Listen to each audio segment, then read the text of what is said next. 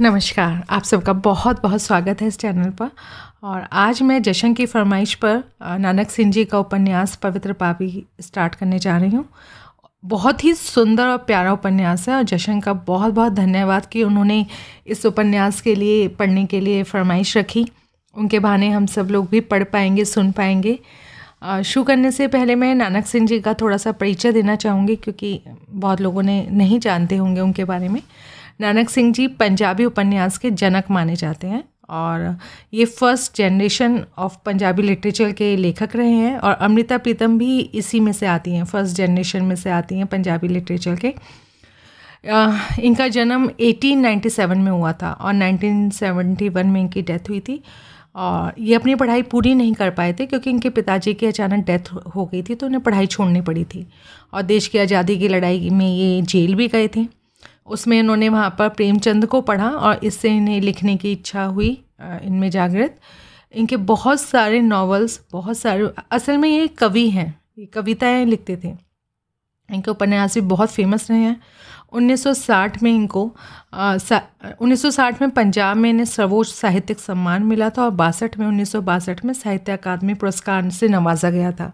तो भारतीय साहित्य अकादमी पुरस्कार बहुत बड़ा पुरस्कार माना जाता है लिटरेचर में जो कि भारत में आ, मिलता है अलग अलग क्षेत्रीय लैंग्वेजेस के जो भाषाओं के लेखकों को को। इंग्लिश इतना घुस गया है कि बीच बीच में दो तीन शब्द इंग्लिश आ ही जाता है।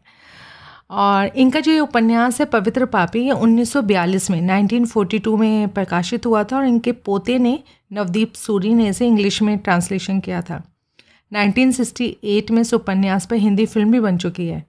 तो आप ये सोचिए, आप 1942 का उपन्यास पढ़ रहे हैं, जो आज भी आपको बहुत ही सुंदर और प्यारा लगेगा। पढ़ नहीं सुन रहे हैं। तो इनकी मृत्यु के दो साल बाद पवित्र पापी नाम से ही वो फ़िल्म बनी थी, जिसमें कि बलराज साहनी और उनके बेटे प्रेशियस साहनी थे। तो आप चाहें तो नेट पे चेक कर सकते हैं। शुरू करते हैं नावल। उसने अपनी आप बीती कैसे सुनाई? काश, मैंने उसका एक आध चित्र ले लिया होता, जिसे मैं अपने पाठकों को दिखाकर कमाल के विषय में उन्हें अच्छी तरह अनुभव करवा सकता।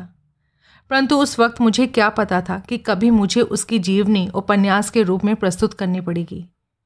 आज मैं सोच रहा हूँ, क्या मैं कलम से उस अभागे की हूबहू तस्वीर चित्रित कर सकूँगा? उसका असली नाम तो मुझे तब पता चला जब इस दुनिया में सिर्फ़ उसका नाम ही बाकी रह गया था। आमतौर पर लोग उसे मिस्टर कमाल कहकर ही पुकारते थे। मेरा ख्याल था उसका यही नाम है। परंतु बाद में पता चला कि ये उसका नाम नहीं, बल्कि उसका उपनाम कह लें या विशेषण कह लें, कुछ ऐसा ही था।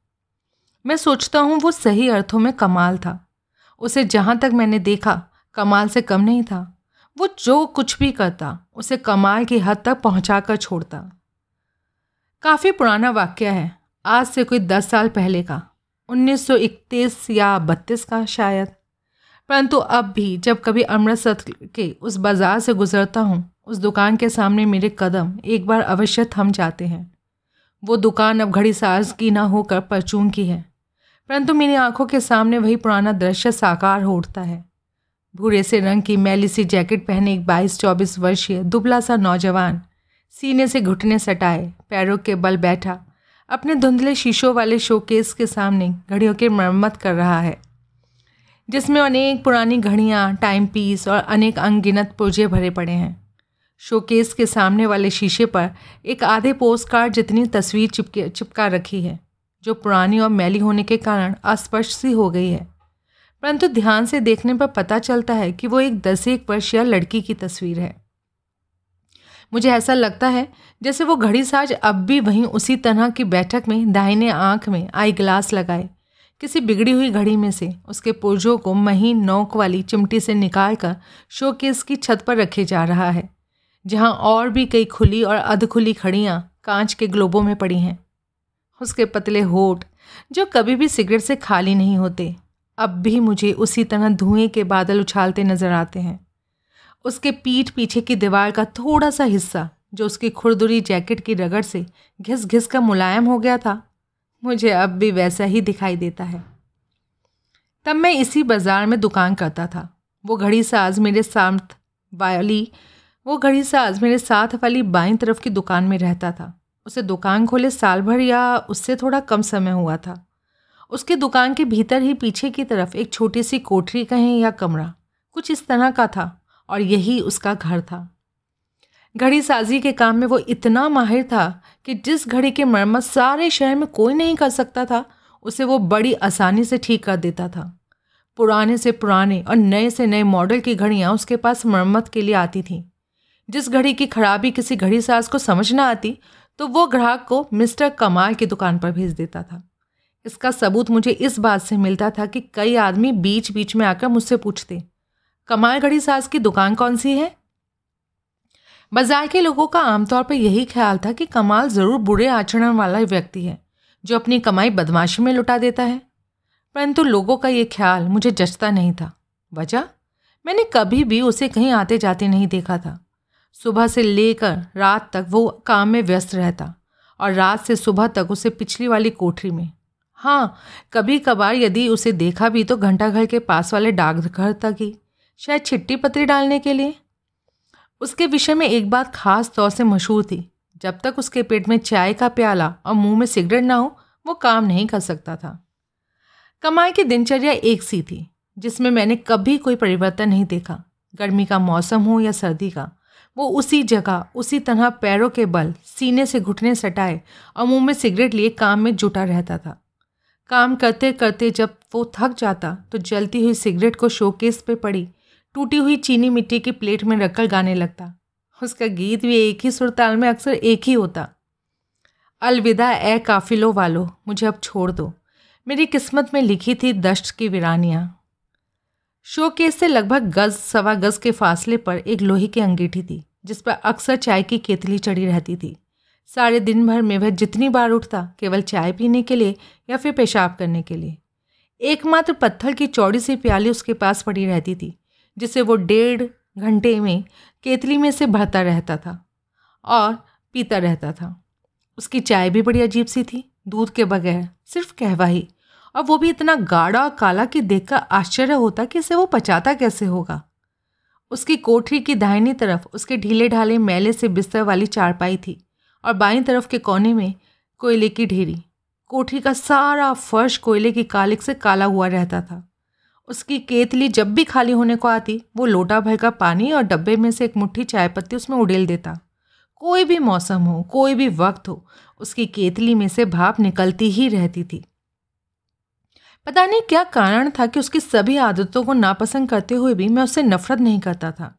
वो जब भी किसी से बात करता तो ज़ोर से कहकहा लगाता। कई बार जब मैं अपनी दुकान पर बैठा हुआ ग्राहकों से लेन देन कर रहा होता तो उसका ये बार बार का हा हा हा करके ज़ोर से हंसना मेरे कानों को खलने लगता था और मैं चिढ़ जाता था। परंतु जब कभी वो अपनी पंक्तियाँ गुनगुनाने लगता था तो मेरा सारा क्रोध दूर हो जाता।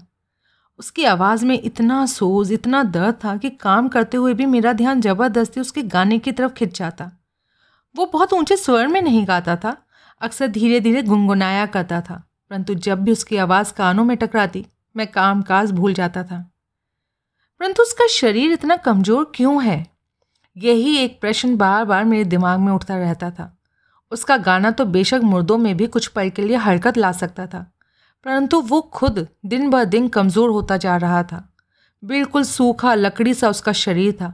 चेहरे पर पीलापन छाया हुआ मानो उसके शरीर में खून नाम की कोई चीज़ ही ना हो। परंतु इसके बावजूद भी उसका चेहरा क्रूप नहीं लगता था। मैं उसे देख देख कर सोचा करता था कि जब कभी इसके शरीर में रक्त था, ये कितना सुंदर लगता होगा। शायद मुझे ही भ्रम था। या वास्तव में यही बात थी कि उसके सभी अवगुण मुझे सुंदर लगते थे। सर के बालों को शायद ही कभी वो कंघी छुआता हो। हजामत भी कभी महीने, दो महीने में बनवाता होगा। परंतु उसके रूखे और बिखरे बालों में भी मानो कोई हुस्न दफन था। भला इसमें कौन सी सुंदरता थी? परंतु मुझे ये भी अच्छा लगता था। वो बहुत कम बोलता था, परंतु जितना भी बोलता, बड़े सलीके और विद्वत्तापूर्ण बोलता। एक ही कमी थी, उसके मुँह से एक शब्द जोरदार हँसी के रूप में ही निकलता था। दुकान की साफ़ सफ़ाई में वो इतना लापरवाह था, जितना शारीरिक क्रिया से। मानो काम के सिवाय किसी दूसरी चीज़ में से उसका कोई वास्ता ही ना हो। घड़ियों की बनवाई भी वो मुँह मांग ही लेता था। दो तीन रुपए से नीचे तो बात ही नहीं करता था। जिस पर खूबी ये कि एक बार जो मुँह से निकल गया तो बस निकल गया। ग्राहक बड़े ही सर पीटता रह जाए। कमाल एक धेला भी कम ना लेता। फिर भी उसके पास काम की इतनी भरमार थी कि उसे सर खुजलाने तक की फुर्सत नहीं थी। कई बार मैं उसकी आमदनी का हिसाब लगाते हुए सोचा करता कि रोज़ाना पाँच से दस रुपये तक तो ये ज़रूर कमा लेता होगा। परंतु इतने रुपयों का ये कम वक्त करता क्या है? शरीर पर कोई ढंग का कपड़ा नहीं देखा काले कहवे और सस्ती सिगरेटों के सिवाय ये कुछ खाता पीता भी नहीं। परिवार भी शायद नहीं। फिर इसकी कमाई जाती कहाँ है? उसकी हर आदत और हर बात पहली सी लगती। कई बार मैंने सोचा इससे पूछकर तो देखूँ क्या जवाब देता है। परंतु अच्छी तरह जान पहचान ना होने के कारण मैं उससे कुछ पूछ भी नहीं सकता था। यूँ भी ऐसा करना मुझे शराफत के विरुद्ध लगता। फिर भी मैंने उसके साथ मेल मिलाप बढ़ाने की कोशिशें जारी रखी। कुछ समय और गुजर गया। अब मैं समय देखकर पल दो पल के लिए उसके पास जा बैठता। बेशक सिख होने के कारण मुझे सिगरेट्स के धुएँ से बेहद नफरत थी। इसके अतिरिक्त शारीरिक दृष्टि से भी धुआँ मेरे लिए हानिकारक था। इसकी गंध से मेरा सर दुखने लगता। परंतु दिल की खलबली को शांत करने के लिए मुझे ऐसा करना ही पड़ता। धीरे धीरे मेरा उसके साथ उठना बैठना कुछ अधिक हो गया। मुझे ऐसा लगने लगा जैसे मुझसे बातें करके वो खुश होता है। परंतु जब कभी भी मैंने उसका अंतर टोटोलने का माहौल पैदा किया हाँ वो मुझे अन्य बातों में लगाकर टाल देता। मेरी इस तरह की बातों को वो अपने सैद्धांतिक तर्कों से धराशायी कर देता। जितना ही मैं उसके करीब होने की कोशिश करता, वो मुझे उतना ही दूर जाता प्रतीत होता। मुझे ऐसा महसूस होता, मानो वो दुनिया से अलग किस्म की वस्तु है, अमिलनसार और अजनबी सा मानो दुनिया की किसी भी वस्तु को वो पहचानता ही नहीं, बल्कि खुद से भी अपरिचित है। उसकी शारीरिक कमज़ोरी ने मुझे बहुत चिंतित कर दिया था। मुझे ऐसा लग रहा था कि मानो उसकी हड्डियाँ मांस का साथ छोड़ती जा रही हों। यहाँ तक कि अब वो दोनों घुटनों पर हाथ रखे बिना उठ बैठ भी नहीं सकता था। जब कभी भी वो बाज़ार से गुजर रहा होता तो ऐसा लगता कि मानो हवा के झोंके से गिर जाएगा। उसकी पिंडलियाँ देखकर डर लगने लगता कि वो और कितने दिन जी सकेगा। जिस पर वो पहले से ज़्यादा परिश्रम करने लगा था और रोज़ जो वो जहर निकलता था बेशुमार चाय और अनगिनत सिगरेट, उसका तो कोई हिसाब ही नहीं था। परंतु हैरानी की बात ये थी कि अभी भी बात करते वक्त उसी तरह उन्मुख भाव से हंसता था। गहरे गड्ढे में धसी उसकी आँखें अब भी हंसती सी प्रतीत होती थीं। वो जब भी खांसने के बाद थूकता तो थूक में खून मिला होता। हाथ धोकर पीछे पड़ा आदमी क्या नहीं कर सकता? मैंने उसका पीछा ना छोड़ा, और अब तो वो मेरे साथ काफ़ी खुल मिल गया था। मिस्टर कमाल? एक दिन शाम को जब चाय पीने के बाद सिगरेट के धुएँ से वो खांस रहा था तो मैंने उससे पूछा, यार, तुम अपना इलाज क्यों नहीं करवाते? तुम्हारा शरीर? वो मेरी बात बीच में ही काट कर बोला, इलाज? किस बात का इलाज? क्या मैं तुम्हें बीमार देखता हूँ? तुम्हारे ख्याल से मोटी चमड़ी वाले सारे व्यक्ति तंदुरुस्त होते हैं? क्या पतला जिसम बीमारी की निशानी है? अब बोलते बोलते फिर उसे खांसी आ गई।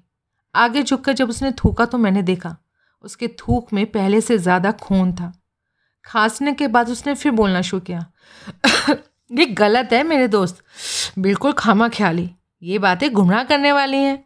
आदमी के हौसले को पस्त करने वाली। मोटापा, दुबलेपन के मुकाबले में ज़्यादा मुसीबत है। वो मेरी सच्ची और बिल्कुल मुनासिब बातों के उत्तर में, दलीलों का सैद्धांतिक लहजे में इस तरह बयान कर रहा था कि मानो सारी सच्चाई उसी की दलीलों में है। परंतु मैं भी इतना अनजान नहीं था कि उसके चेहरे से अंदाज़ा ना लगा सकूँ। कि ये बातें उसके दिल से नहीं निकल रही थी। ऊपर से ही कह रहा था। मैं सोच रहा था, सचमुच ये आदमी तो पहली है, ना समझी जाने वाली पहली। कुछ दिन और गुजर गए। मैंने देखा, इतने थोड़े समय में उसका दुर्बल शरीर और भी शिथिल हो गया है। काम, वो अब भी पहले की भांति ही करता जा रहा था। पर पहले जैसी बात नहीं थी। अब वो थक जाता था। एक शाम जब मैं उसके पास जाकर बैठा तो वो बोला यार, तुम्हारा कोई एनक साज परिचित नहीं है? मेरा ख्याल है यदि कोई सस्ता सा चश्मा मिल जाए तो अच्छा है।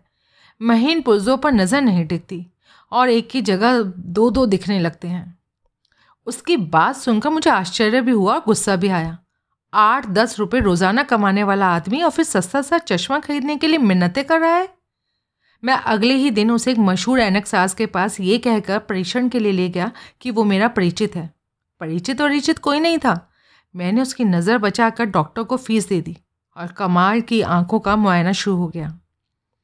आँखों के मुआयने के पश्चात डॉक्टर ने जो परिणाम हमें सुनाया, वो मन को विचलित करने वाला था। उसने कहा, आँखें टेस्ट करवाने से पहले ज़रूरी है कि इसे किसी अच्छे से सैनिटोरियम में ले जाया जाए। पर मैं कह नहीं सकता कि इसे कोई सैनिटोरियम दाखिल भी करेगा। फिर डॉक्टर ने उसकी आँखों में कोई दवा डालकर अगले दिन आने के लिए कहा मैं कोई ऐसी हौसला अफजाई वाली बात सोच रहा था कि जिसे सुनकर मरीज़ की घबराहट दूर हो सके। परंतु मैंने देखा कमाल के चेहरे पर नाम मात्र की भी घबराहट नहीं थी बल्कि मेरे कुछ कहने से पहले वो बोल उठा बेवकूफ़ है ये डॉक्टर निरा गधा। और उसने अपनी आदत के अनुसार एक ज़ोरदार कह कहा लगाया और कहना शुरू किया सैनिटोरियम। हम्म, सैनिटोरियम का बच्चा। मैं तो हैरान हूँ कि लोग लेने क्या जाते हैं सैनिटोरियम में। हर आदमी ज़िंदगी चाहता है मानो बड़ी नायाब चीज़ हो। ज़िंदगी क्या है? ये ज़िंदगी निरा बवाल है महज मुसीबत। बेवकूफ़ों को जिसने जिससे पीछा छुड़ाना चाहिए बल्कि उसी से चिपटे फिरते हैं। और जिस चीज़ से उनकी मुक्ति है उसी से घबराते हैं। हम्म, उल्टी खोपड़ी है इन लोगों की सिर्फ़ फरी बेहूदा। उसके जवाब में मैंने ज़बान खोलनी चाहिए परंतु वो इतनी दृढ़ता इतने हौसले से अपना लेक्चर झाड़ रहा था कि मेरा कुछ बोलने का हौसला ही नहीं हुआ। उसे भीतर से टटोलने की मेरी तीव्रता और बढ़ने लगी और साथ में ये चिंता भी कि यदि ये इसी तरह दुनिया से कूच कर गया, जैसा कि आसान नज़र आ रहे हैं तो ये पहली अनसुलझी ही रह जाएगी। पता नहीं उसमें ऐसा क्या छुपा हुआ था जिसे देखने के लिए मैं छटपटा रहा था। आँखों की कमज़ोरी के साथ साथ उसके बाकी अंगों का भी यही हाल था। अब वो कमर पर हाथ रखे बिना चल फिर नहीं सकता था। काम करते करते वो कभी हाथों को, कभी बाहों को और कभी टांगों को दबाने लग जाता था। मैं उसे आज जैसा देखता था, वैसा वो वो उसके अगले दिन नहीं होता था। रात को सोए सोए भी तो मैं उसी के बारे में सोचता रहता था। अंततः मरने से एक दिन पहले उसने मुझे स्वयं ही कुछ सुना दिया, जिसे सुनने के लिए मैं सारी कोशिशें कर हार चुका था। जाड़े का मौसम अपने पूरे यौवन पर होने के कारण सर्दी के बाण छोड़ रहा था। शाम का वक्त था। आसमान के होठ, सूरज के रक्त के अंतिम बूंद भी चूस चुके थे। चमकती दुनिया संध्या के काले समंदर में डूबती जा रही थी। मैं आज दिन भर कई बार उस घड़ी सास को याद कर चुका था। उसकी बंद दुकान को देखकर बार बार सोचता था, कम वक्त, किधर चला गया आज? उसने तो कभी भूल कर भी दुकान बंद नहीं की थी। उसके ग्राहक लौट लौट कर जा रहे थे। सबको मैं यही कहकर टालता रहा, कहीं गया होगा काम से, थोड़ी देर तक आ जाएगा। मैं सोच रहा था, वो जो दुबला, लंबा, अधेड़ उम्र का आदमी कल उसके दुकान पर आया था, कहीं उसी के साथ तो नहीं चला गया हो। सारा दिन काम छोड़कर वो उसके साथ इस तरह गंभीरता से बातें कर रहा था कि जैसे कोई करीबी रिश्तेदार हो। रात को जब मैं दुकान बंद करके घर की ओर जाने लगा तो उसकी दुकान के सामने से गुजरते हुए मैंने एक बार फिर उसके बंद दरवाजे की ओर देखा। मेरी हैरानी की कोई सीमा नहीं रही जब मैंने ना तो दरवाजे की कुंडी लगी देखी और ना कुंडी में ताला। तो क्या वो भीतर है? मेरा दिल धड़कने लगा। चबूतरे पर चढ़कर मैंने दरवाजे को धक्का दिया। मेरा दिल और ज़्यादा धड़कने लगा कि अंदर ही चितना हो गया हो। मैंने आवाज़ दी, कमाल, ओ मिस्टर कमाल। पहले तो कोई जवाब ना मिला, परंतु और दो तीन आवाज़ें देने पर भीतर से कुछ सुनाई दिया।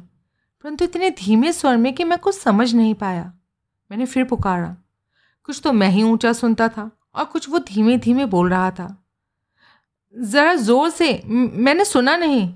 मैंने फिर पुकारा। परंतु फिर भी उसकी आवाज़ में कोई फ़र्क नहीं पड़ा। बहुत कोशिश करने के बाद मैं केवल इतना समझ पाया, होड़ा होड़ा होड़ा एक डंडा जो दरवाजे को खुलने से रोकता है। मैंने होड़े की कुंडी को दोनों हाथों से घुमाया। दरवाज़ा खुल गया। भीतर जाकर मैंने वही देखा जिसका मुझे भय था। पिछली कोठरी में वह चारपाई पर लेटा हुआ था। हल्के अंधेरे में मैंने देखा कि रज़ाई का आधा हिस्सा चारपाई पर और आधा नीचे लटक रहा था। मैंने फटाफट बत्ती जलाई। सारी कोठरी सिगरेट के धुएँ से भरी पड़ी थी। सिगरेट के अनेकों अधजले टुकड़े, माचिस और खाली डिब्बियाँ और तीलियाँ जगह जगह बिखरी पड़ी थी। उसके पास ही अंगीठी पर केतली चढ़ी हुई थी, परंतु उसमें से भाप नहीं निकल रही थी। मुझे देखते ही वो ऐसे मुस्कुराया, मानो दुख दर्द का तो उसके शरीर में नामो निशान ही नहीं। पर मैंने उसके चेहरे पर जो भाव देखे, वो ऐसे लग रहे थे कि यदि कोई मुर्दा हंसता तो निश्चित रूप से उसका हुलिया ऐसा ही होता होगा। मिस्टर कमाल, मैंने उसकी चार पाई पे थोड़ा सा झुक कर कहा, क्या हुआ? मैंने तो सोचा था कि आज कहीं बाहर गए हुए हो। बस यूँ ही आराम करने को जी चाहता था। तुम्हें ही याद कर रहा था। पहले डाकघर जाकर एक तार तो दे आओ, और उसने मुझे तार का पता नोट करवा दिया। क्या लिखना है? जाते हुए मैंने पूछा। हो सके तो पहली गाड़ी से चले आए। कहती उसने अपने दोनों हाथों से मुँह ढक लिया। मैं फटाफट डाकघर दौड़ा गया और एक्सप्रेस तार दिया। वापस आकर मैंने देखा, वो उसी तरह मुँह पर हाथ रखे लेटा हुआ था। अंगीठी में दो चार कोयले डाले रखो और केतली में। कहते कहते उसे खांसी आ गई। इतनी सख्त खांसी कि कई बार शुरू करने पर भी वो अपना वाक्य पूरा नहीं कर पा गया। जब उसने थूका तो मैं डर गया। मैं काँप उठा। निरा, लहू? उसका अभिप्राय समझकर मैंने फटाफट अंगीठी सुलगाई। केतली आधी से ज़्यादा चाय पत्ती से भरी हुई थी। मैंने सारी पत्ती निकाल कर फेंक दी और धोकर उसमें और पानी डालकर अंगीठी पर रख दिया। पानी खोलने पर जब मैं डिब्बे में से चाय पत्ती की चुटकी भरकर डालने लगा तो उसने वहाँ बढ़ाकर डिब्बा मुझसे ले लिया। डिब्बे में जितनी चाय पत्ती बाकी थी, उसने सारी केतली में उलट दी मैंने पूछा, इतनी? ये तो बीस आदमियों के लिए होगी। वो बोला, मुझे बीस के बजाय पच्चीस आदमियों जितना काम करना पड़ता है, मिस्टर। हाथ से तो मुझे और भी ज़्यादा पीनी चाहिए थी, परंतु बची ही इतनी है। मैं उसकी तरफ़ देखकर हक्का बक्का हो रहा था। लगभग ख़त्म हुआ पड़ा था, परंतु बातें इस तरह कर रहा था कि मानो सचमुच ही उसे, उसके अंदर बीस आदमियों जितना काम करने की शक्ति हो। आज क्यों ज़्यादा पीनी चाहिए? पिछला रोशनदान खोलते हुए मैंने पूछा, कुछ तो सिगरेटों के धुएँ और कुछ कोयले की गैस के कारण मेरी सांस घुट रही थी। इसलिए कि आज मुझे तुमसे ढेर सारी बातें करनी है। उसने करवट बदलते हुए कहा, और बातें करने के लिए चाय? मैंने अभी बात समाप्त भी नहीं की थी, वो बोला, मैं तो जीवित ही हूँ दो चीज़ों के सहारे, चाय और सिगरेट। तो बताओ, मैं सुनने को तैयार हूँ। मैंने बड़ी उत्सुकता से कहा मैं तो काफ़ी समय से उसके बारे में कुछ जानने को उत्सुक था। मोटर चल सकती है, जब तक उसमें पेट्रोल और मोबिल ऑयल ना भरा जाए, उसने हंसकर उत्तर दिया। चाय पीने की सलाह मैं तुम्हें नहीं दे सकता, इसलिए कि तुम्हारे लिए इसके दो घूट भी पचाने मुश्किल हैं। मैंने पूछा, दिन में कितनी बार पीते हो? गिनती कभी नहीं की। और सिगरेट? इनकी तो कोई गिनती ही नहीं। कम वक्त अपने आप पर कुछ तो रहम खाया करो। रहम के लिए तो सब करता हूँ। क्या तुम्हारे ख्याल में अपने पर ये रहम होगा कि सारी रात जागते हुए चार पाई पर बदन रगड़ता रहूँ? एक बार चाय का प्याला पीने से आधे घंटे के लिए आँख लग जाती है, फिर जब खुल जाती है, फिर शू कर देता हूँ। क्या रहम नहीं खुद पर? उसकी बातें सुनकर मेरा दिल नफ़रत से भरता जा रहा था। मैं सोचता था कितना घृणित घृणित ज़िंदगी है इसकी।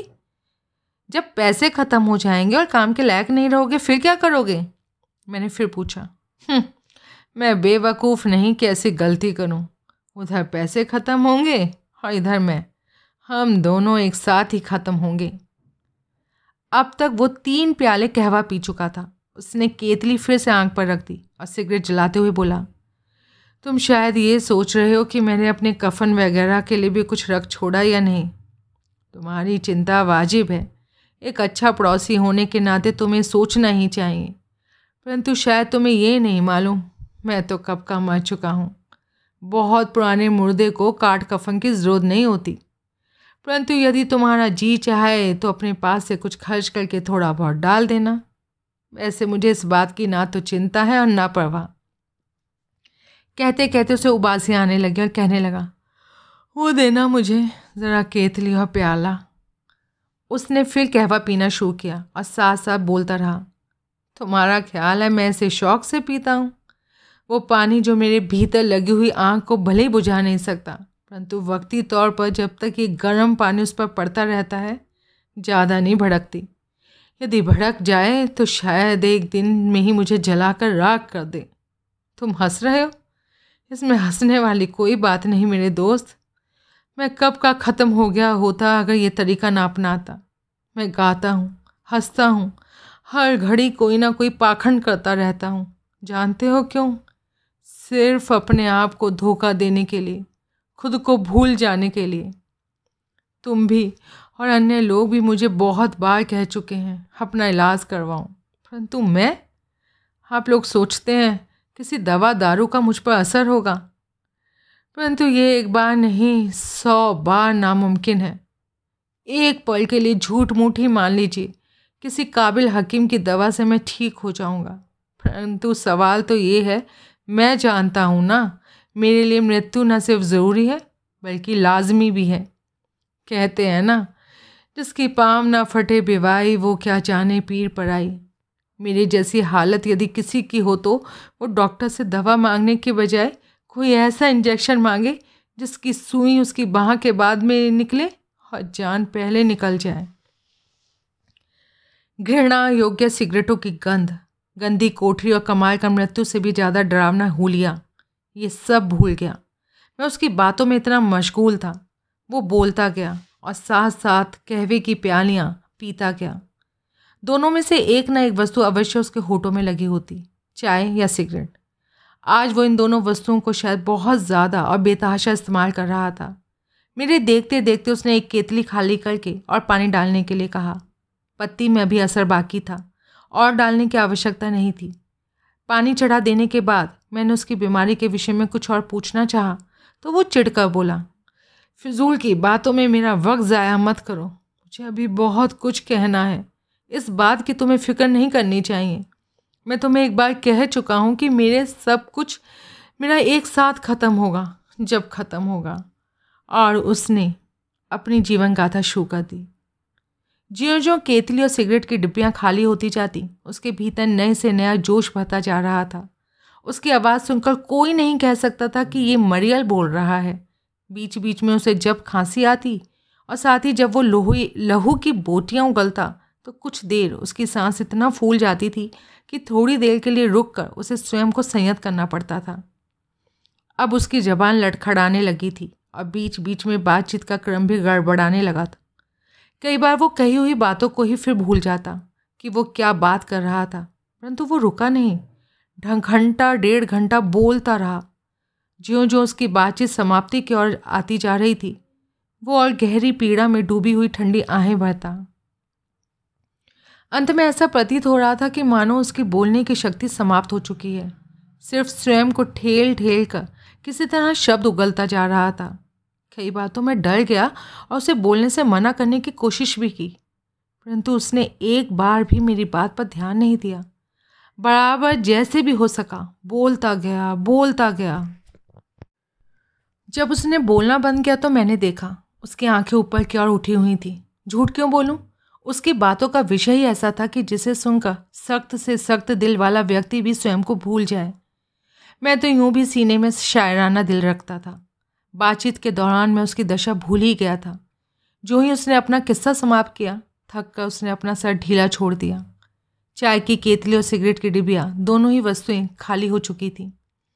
मैंने उसे झिंझोट कर एक दो आवाज़ें दी। थोड़ी देर बाद चेतन होकर वह बोला, रात काफ़ी हो गई है। अब तुम घर चले जाओ। मैंने जब उस रात उसी के पास रहने की मंशा बताई तो वो क्रोधित स्वर में बोला हम्म, फ़िलहाल तो मैं इतनी जल्दी मरने वाला नहीं। और यदि मरना भी हुआ तो मैं उस वक्त बिल्कुल अकेला रहना चाहूँगा। पता नहीं क्यों आज उसे छोड़ने का मेरा जी नहीं चाह रहा था। परंतु जब मैंने देखा कि वहाँ मेरा बैठना उसे दुखद लग रहा है तो मैं सीने पर पत्थर रखकर उठ खड़ा हुआ। जाने के वक्त मैंने एक बार उससे पूछा मिस्टर कमाल, यदि तुम इजाज़त दो तो मैं किसी डॉक्टर को बुला लाऊं? परंतु उसने जवाब में करवट बदलते हुए कहा, तुम्हें मेरी सौगंध, अब मुझे मत बुलाना। जाते जाते बत्तियाँ भी बुझा जाना। मैं उठा और बत्ती बुझा कर होड़ा बंद करते हुए घर की तरफ़ चल पड़ा। घर जाकर बिना खाए पिए सो गया। पता नहीं क्यों मेरा दिल खुलकर रोना चाहता था। मैं चाहता था कोई ऐसी जगह मिले जहाँ मेरी चीखों को कोई सुन ना सके। उसकी डेढ़ घंटे की जीवन गाथा ने मेरे भीतर जलजला सा उत्पन्न कर दिया था। आधी रात के करीब मैं बिस्तर से उठ बैठा। उसे लेटा नहीं गया। ज्यों ज्यों उसकी सूरत मेरे सामने आती, मैं स्वयं को लानते दे रहा था कि मैंने क्या किया। उसकी दशा इस लायक थी कि मैं उसे अकेले छोड़ आया। हज़ार बार लानत है मुझ पर। मैंने झटपट कपड़े पहने। और लालटेन जलाकर जाने के लिए तैयार हो गया। पीछे से कई आवाज़ें सुनाई दी। कहाँ जा रहे हैं? आधी रात को इतनी सर्दी में। पड़ोसी घड़ी साज बीमार है, उसकी खबर लेने जा रहा हूँ। इतना कहकर मैं घर से बाहर निकल गया। होड़ा खोलकर मैं अंदर पहुँचा, बिजली जलाई और चारपाई की ओर देखा। देखते ही लालटेन मेरे हाथों से गिरते गिरते बची।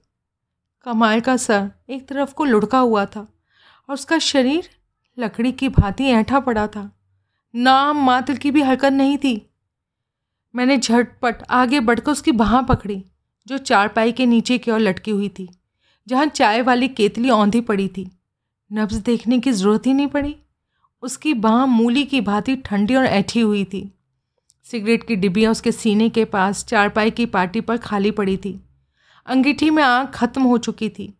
सिर्फ़ कोयले की सफ़ेद राख कुछ सीखों में फंसी हुई थी। और बाकी नीचे गिरी हुई थी। एक ठंडी सांस भरकर मैं बाहर निकला और कई पड़ोसियों को जगाया। दूसरे दिन अर्थी निकालने से पहले उसकी कोठरी छान डाली। लोगों का विचार था कि ज़्यादा नहीं तो कम से कम दो तीन हज़ार रुपये तो कोठरी से ज़रूर मिलेंगे। परंतु लोगों को आश्चर्य की सीमा न रही, जब भीतर से खोटा पैसा भी ना मिला। उस वक्त कानों में वही आवाज़ गूंज रही थी, मेरा सब कुछ साथ ही समाप्त होगा। मुझे तो उसकी कहानी सुनकर यकीन हो गया था कि उसके पास कुछ भी नहीं। उसकी इसी नामुराद मृत्यु ने और उसकी जीवन गाथा ने मेरे दिल पर बहुत गहरा प्रभाव डाला। मुझे मालूम था कि रावलपिंडी की तरफ़ से दोपहर साढ़े बारह बजे बम्बई मेल आती है।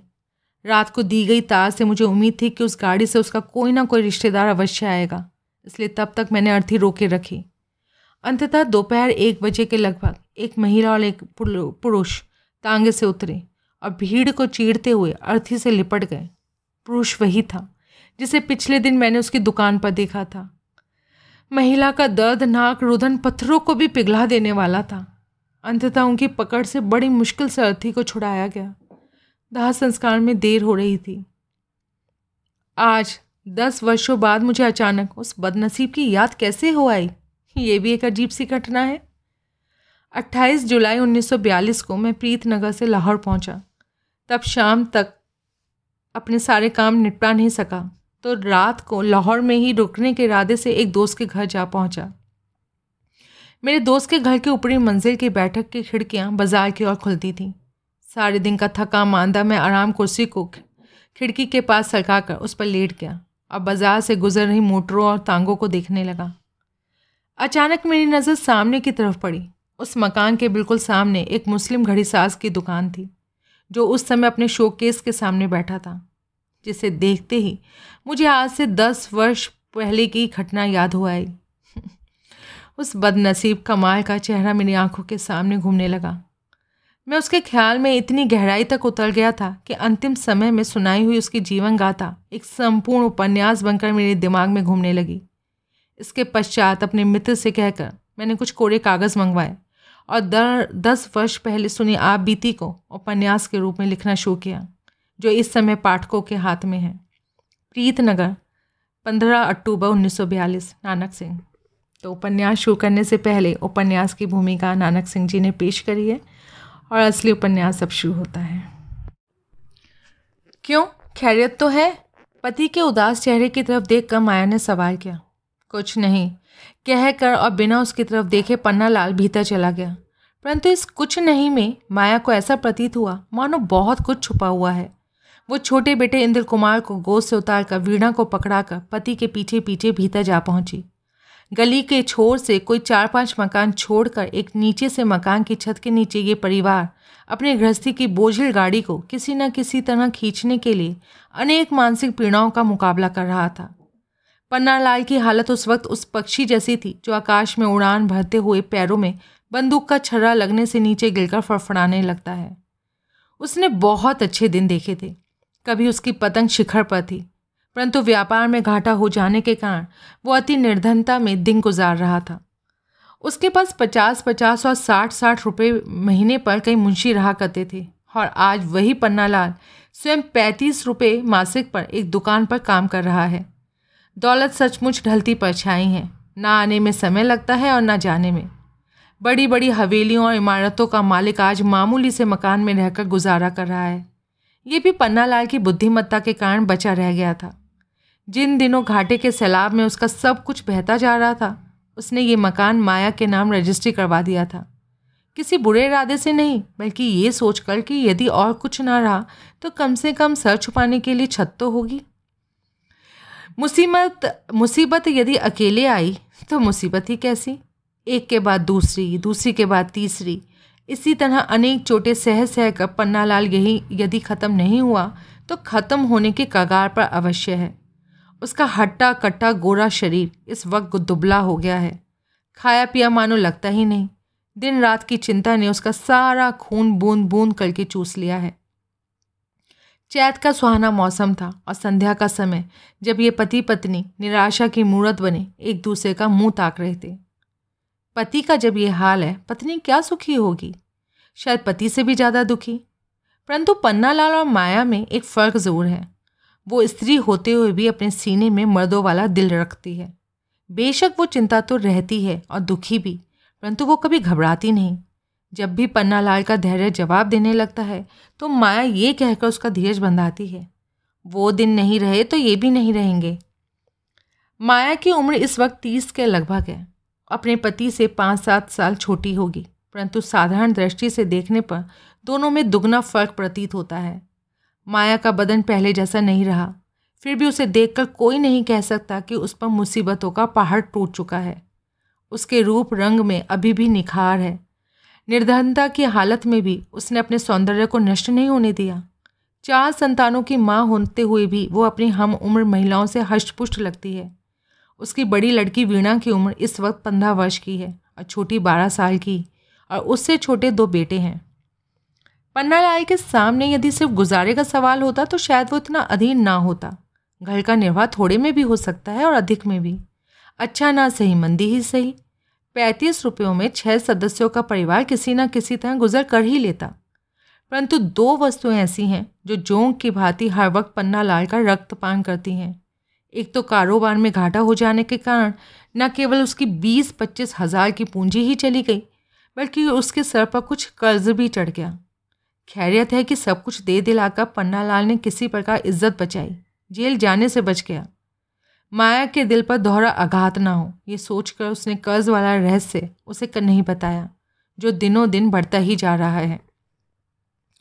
दूसरी चिंता, जो पहले से भी खतरनाक है, वो है बेटियों की शादी की खास तौर से वीणा की शादी की। वीणा का रिश्ता एक अच्छे खानदानी घर में हो चुका है, और ज्यों ज्यों शादी का दिन करीब आ रहा है, पन्ना लाल का लहू सूखता जा रहा है।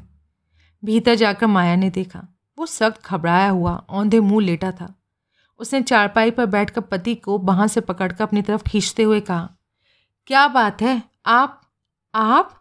माया समझ गई कि अवश्य कोई अनहोनी हो चुकी है या होने वाली है। नहीं तो पति की आँखों में इतनी जल्दी पानी क्यों छलक पड़ता? जिस प्रकार तूफ़ान आने से पहले हवा शांत हो जाती है, माया खामोश हो गई।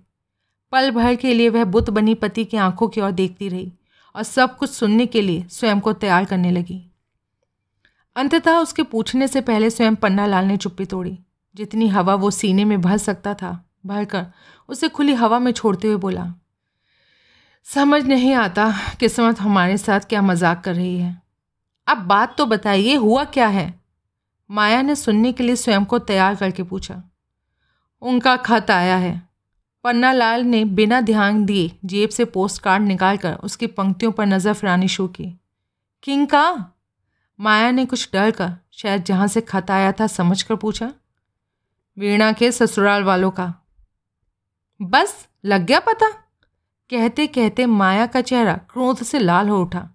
ये तो पहले ही लग रहा था। मुझे सपने ही बुरे बुरे से आते थे कई दिनों से। क्या लिखा है कि हमें रिश्ता स्वीकार नहीं? ज्यों ज्यों माया बोलती जाती, उसके शब्दों में तलखी बढ़ती जा रही थी। मुँह से कुछ कहे बिना ही पन्ना लाल ने हाँ में सा हिलाया। जाए हमारी जूती से। कहने को तो माया ने कह दिया, परंतु उसका दिल बराबर डूब रहा था। कहर दरवेश पर जान दरवेश, की भांति वो चाहती थी कि स्वयं को तोड़ फोड़ कर पूजा पूजा करके किसी ऐसे स्थान पर फेंक दे कि दोबारा कोई ऐसा वाक्य उसके कानों में ना पड़े, ना ही उसके भीतर अपनी बच्ची के दुर्भाग्य के बारे में कोई कसक उठे। वो तेज़ी से उठ खड़ी हुई, मानो कुछ कर गुजरना चाहती हो, परंतु फिर उसी तरह चारपाई पर बैठते हुए बोली, चलो तो क्या हुआ? एक द्वार बंद तो सौ द्वार खुलेंगे, जहाँ हमारी बच्ची का संयोग होगा, हो जाएगा। बेटियाँ भी कभी किसी की बैठी रही हैं। परंतु हमारे लिए तो सारे द्वार बंद हो चुके पन्ना लाल ने ठंडी सांस लेकर कहा। अब तो एक मौत का दरवाज़ा खुला रहे। बीच में माया बोली, हर वक्त बुरी बातें मत निकाला करें कभी कभी सच भी हो जाती हैं। लड़कों का कहीं अकाल नहीं पड़ गया, अमीना सही गरीबी सही परंतु माया के सीने में बर्छियाँ चलने लगी, जब उसे ख्याल आया, मेरी अंधेरे में रोशनी करने वाली और काबिलियत वाली बेटी, क्या किसी कंगाल के गले मरने पर लायक है?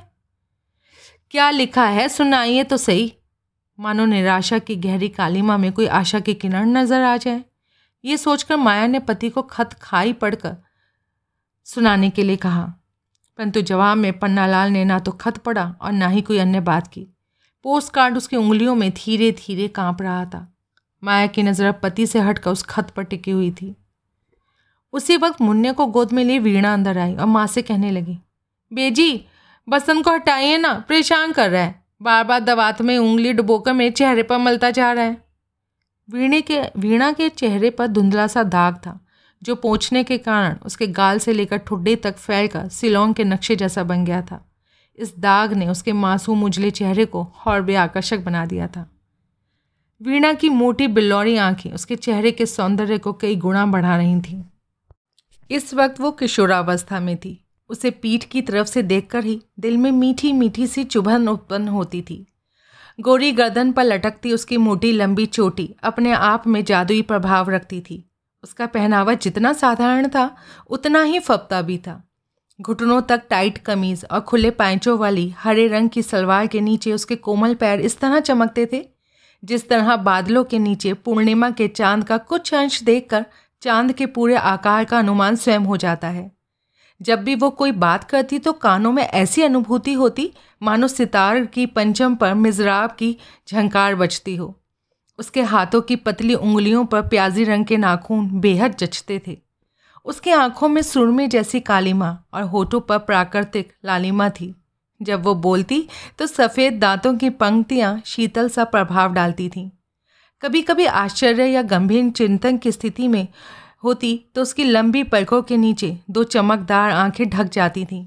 बातें करते हुए अक्सर वो अ अक्षर का उच्चारण करते समय हकला जाती थी। किसी और स्थिति में यह हकलाना बेशक नुक्स समझा जाए परंतु वीणा के मुँह से सुनने में ये इतना अच्छा लगता था कि सुनने वाले में उसके और हकलाने की तीव्रता उत्पन्न हो जाती। उसकी नाक की नोक पर बाएँ और तिल का छोटा सा निशान था, जो हर देखने वाले को आकर्षित कर लेता था। वीणा इस समय नवी में पड़ती है और उसकी छोटी बहन छठी में। घर की दयनीय स्थिति से वीणा अनजान नहीं माता पिता के चेहरे पर चिंता के भाव देखकर कई बार वो उदास हो जाती है। भीतर आकर उसके भाई की शिकायत की थी, परंतु जो ही उसने दोनों की हालत देखी, साथ ही ये भी गौर किया कि उसे देखते ही दोनों के वार्तालाप का सिलसिला थम गया है तो वो ठिठक गई।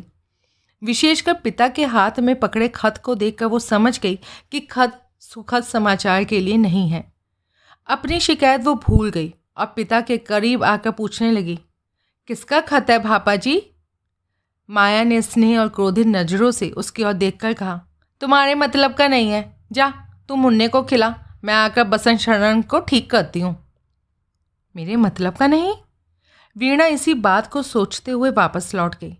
परंतु उसे समझने में देर ना लगी कि जिस वस्तु के विषय में माँ कह रही है कि तुम्हारे मतलब का नहीं, वो अवश्य और विशेष तौर पर मेरे ही मतलब की हो सकती है। उसके दिल में ख्वाहिश उठी कि फिर से माँ से खत के विषय में पूछे। परंतु स्वाभाविक लज्जा ने ऐसा करने का हौसला ना दिया। वो सोचने लगी, किसी न किसी तरह इस खत को अवश्य पढ़ना चाहिए। और उसे पढ़ने की और भी उत्सुकता उसके भीतर जागृत हो गई, जब उसके बाहर निकलते ही माया ने दरवाज़ा बंद कर लिया। वीणा को पूरा विश्वास हो गया कि ये पूरा खत उसी से संबंधित है। इसके साथ ये भी समझ में आया कि खत अवश्य उसके ससुराल पक्ष का ही होगा। बाहर आकर वो जानबूझकर आँगन में नहीं रुकी। वहाँ छोटी विद्या और बसंत दोनों भाई बहन खेल रहे थे। बसंत सोच रहा था कि वीणा उससे नाराज़गी के कारण ही बाहर चली गई। बाहर दरवाजे के सामने एक नए शीशम के वृक्ष के नीचे चारपाई खड़ी हुई थी। उसके पास ही पड़ोसियों की गाय बंधी थी, जिसकी बच्चियाँ थोड़े से फासले पर एक पुराने छोटे से शहतील के सिरे से बंधी हुई थी। वो उछल उछल कर माँ के स्तनों तक जाना चाहती थी, परंतु रस्सी इतनी लंबी नहीं थी कि बच्चियाँ वहाँ तक पहुँच सके। वीणा ने चारपाई बिछाई और उस पर मुन्ने को बिठा दिया। मुन्ना खेलने में मस्त रहे, इसलिए उसने शीशम की निचली टहनी से कोमल पत्तियाँ तोड़कर उसके सामने रख दी और स्वयं फिर सोच में मगन हो गई, खत मेरे ससुराल से आया होगा। इसका ख्याल आते ही उसे अपनी सहेली चन्नू की बातें याद आने लगी। चन्नू उससे उसके ससुराल गुज्जर खान से ही थी। चन्नू की माँ ने ही मध्यस्थता करके वीणा का रिश्ता करवाया था। वीणा के ससुराल और चन्नू का मायका साथ साथ था, बल्कि दोनों में कुछ रिश्तेदारी भी थी। वीणा के होने वाले पति को चन्नू न सिर्फ़ जानती थी, बल्कि दूर की रिश्तेदारी में वो लड़का चन्नू का भाई ही लगता था। चन्नू और वीणा जब भी मिलती, वे ज़्यादातर इसी विषय पर बातें करती रहती थीं। चिढ़ाने के लिए जब चन्नू से भाभी कहती थी तो वीणा उससे गुस्सा हो जाया करती थी। परंतु चन्नो जानती थी कि यह गुस्सा सिर्फ़ बनावटी ही है, बल्कि उसके पीछे एक अदृश्य सी खुशी भी छुपी होती थी। जो जो वीणा नाराज़ होती, चन्नो भी बार बार इसी खुशी में रहती कि उससे एकांत में मुलाकात हो। कई बार घंटों तक घर के किसी कोने या शाम को छत पर जाकर खुसर फुसर करती रहती थी। वीणा के होने वाले पति के विषय में चन्नू जितना कुछ जानती थी, उससे कहीं ज़्यादा बढ़ा चढ़ा कर वो वीणा को सुनाया करती थी। उसकी बातें अक्सर इस प्रकार की होती थी। वो ना बहुत सुंदर है, उसने साइकिल भी रखी हुई है, गाता भी बहुत अच्छा है उसे ना बहुत सी खानियाँ बहुत अमीर है। तीन चार कुएँ, दो हवेलियाँ, पाँच छः दुकानें हैं उनकी। मैं जब भी गुजर खान जाती हूँ, वो मुझसे तेरी बातें पूछता रहता है। उनका बाग भी है, वो तुझे बहुत याद करता है। इस वक्त वीणा चारपाई पर बैठी बैठी, दिल में चन्नों की बातें दोहरा रही थी। उसकी आँखों के सामने एक कल्पित तस्वीर घूम रही थी, जो उसने चन्नों से सुनी बातों के आधार पर अपने भीतर चित्रित कर रखी थी। वो सोच रही थी यदि खत सचमुच उनका है तो उन्होंने ऐसी कौन सी बात लिखी होगी, जिससे भापा जी और बेजी इतने दुखी हो रहे हैं? शायद शादी जल्दी करने के बारे में लिखा हो। परंतु ये तो खुशी की बात होनी चाहिए थी। शादी की बात भी कभी दुखद हो सकती है। वीणा के अनुसार शादी है ही खुशी का दूसरा नाम। शादी का अर्थ, खुशी के सिवाय कुछ और हो भी नहीं सकता। ये बात उसकी समझ में नहीं आ सकती थी। उसने आज तक जितनी भी शादियाँ देती थी, देखी थी, उसने आज तक जितनी भी शादियाँ देखी थी, सौ प्रतिशत खुशी के रूप में।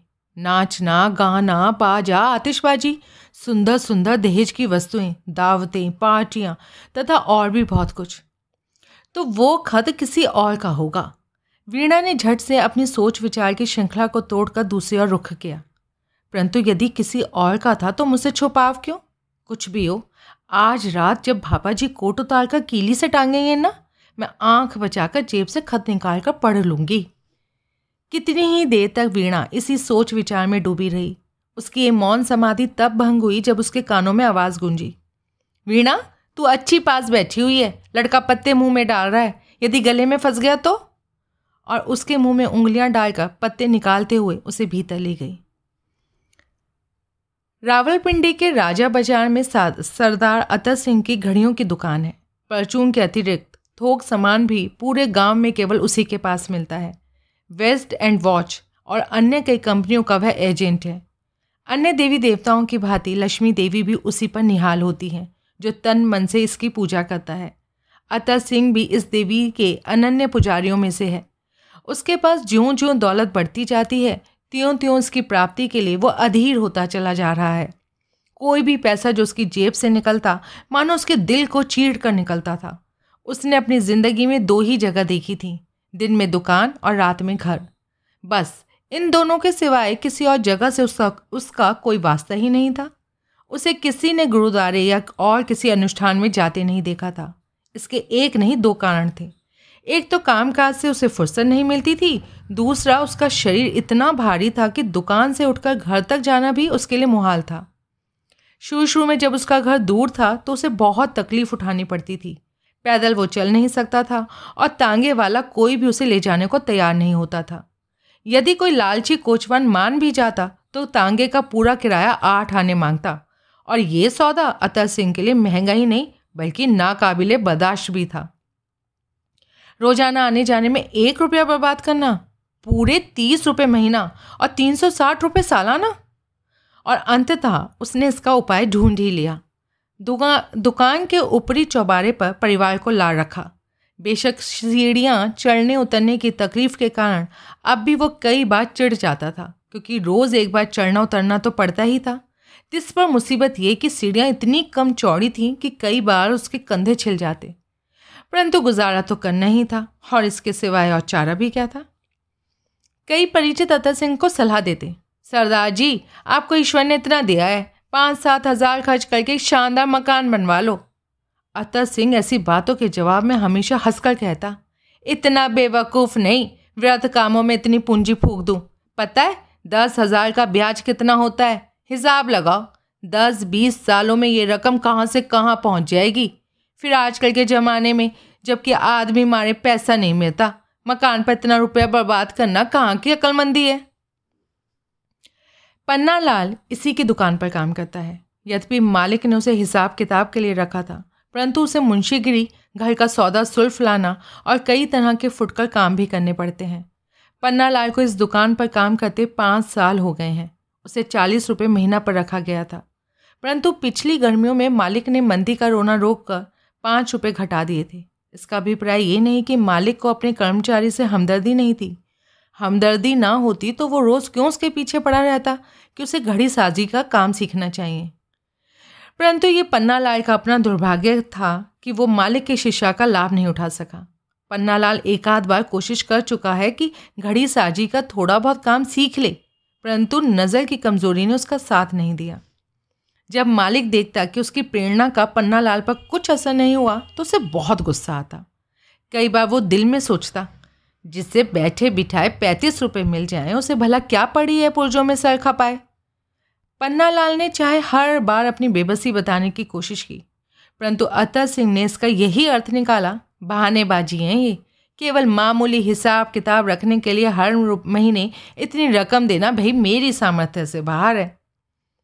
घड़ी साजी सीखने के लिए अतर सिंह का उसके पीछे पड़ना बेमतलब नहीं था। उसे उम्मीद थी कि यदि पन्ना लाल थोड़ी बहुत घड़ियों की मरम्मत कर सकें तो इसमें से न केवल उनकी, उसकी तनख्वाह सहज निकल सकेगी, बल्कि कुछ ज़्यादा भी।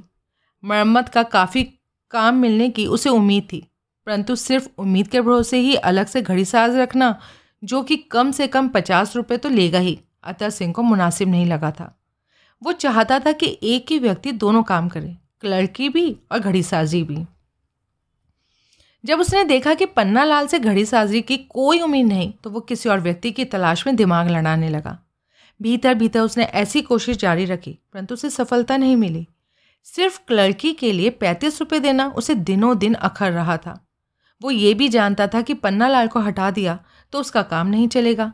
क्योंकि खुद ज़्यादा पढ़ा लिखा ना होने के कारण वो हिसाब किताब और बाहर की फर्मों से पत्राचार का काम नहीं कर सकता था। अतः इसी ऊहापोह में उसने उसके साथ काफ़ी समय गुजार दिया। ना ही उसे कोई ढंग का आदमी मिला और ना ही वो पन्ना लाल को हटा सका। वो समझता था कि पन्ना लाल की तनख्वाह एक तरह से उसे मुफ़्त में ही देनी पड़ रही है।